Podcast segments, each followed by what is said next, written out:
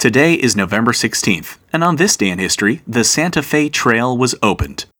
While the Oregon Trail may be more famous, the Santa Fe Trail was no less important in opening up the western United States to explorers, traders, and, eventually, settlers.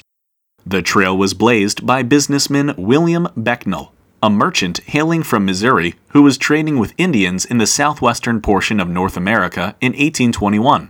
That year, Mexico had won its War of Independence with Spain, who had closed their borders to American merchants.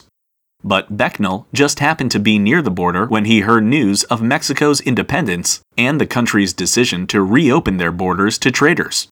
He took his goods to Santa Fe, the capital of Nuevo Mexico, where he arrived on November 16, 1821.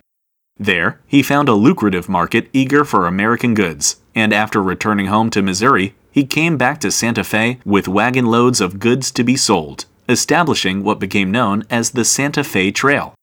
In the years following, the trail became one of the most important routes to the western United States. Traders braved scorching deserts and freezing nights while on the trail, as well as the very real threat of attacks from Comanches and Apaches. But the payoff was worth the risk, and there was very real profit to be made for those with the will to survive. Eventually, the establishment of cross continental railroads diminished the trail's importance, but today, it's remembered as the path many Americans took towards manifest destiny.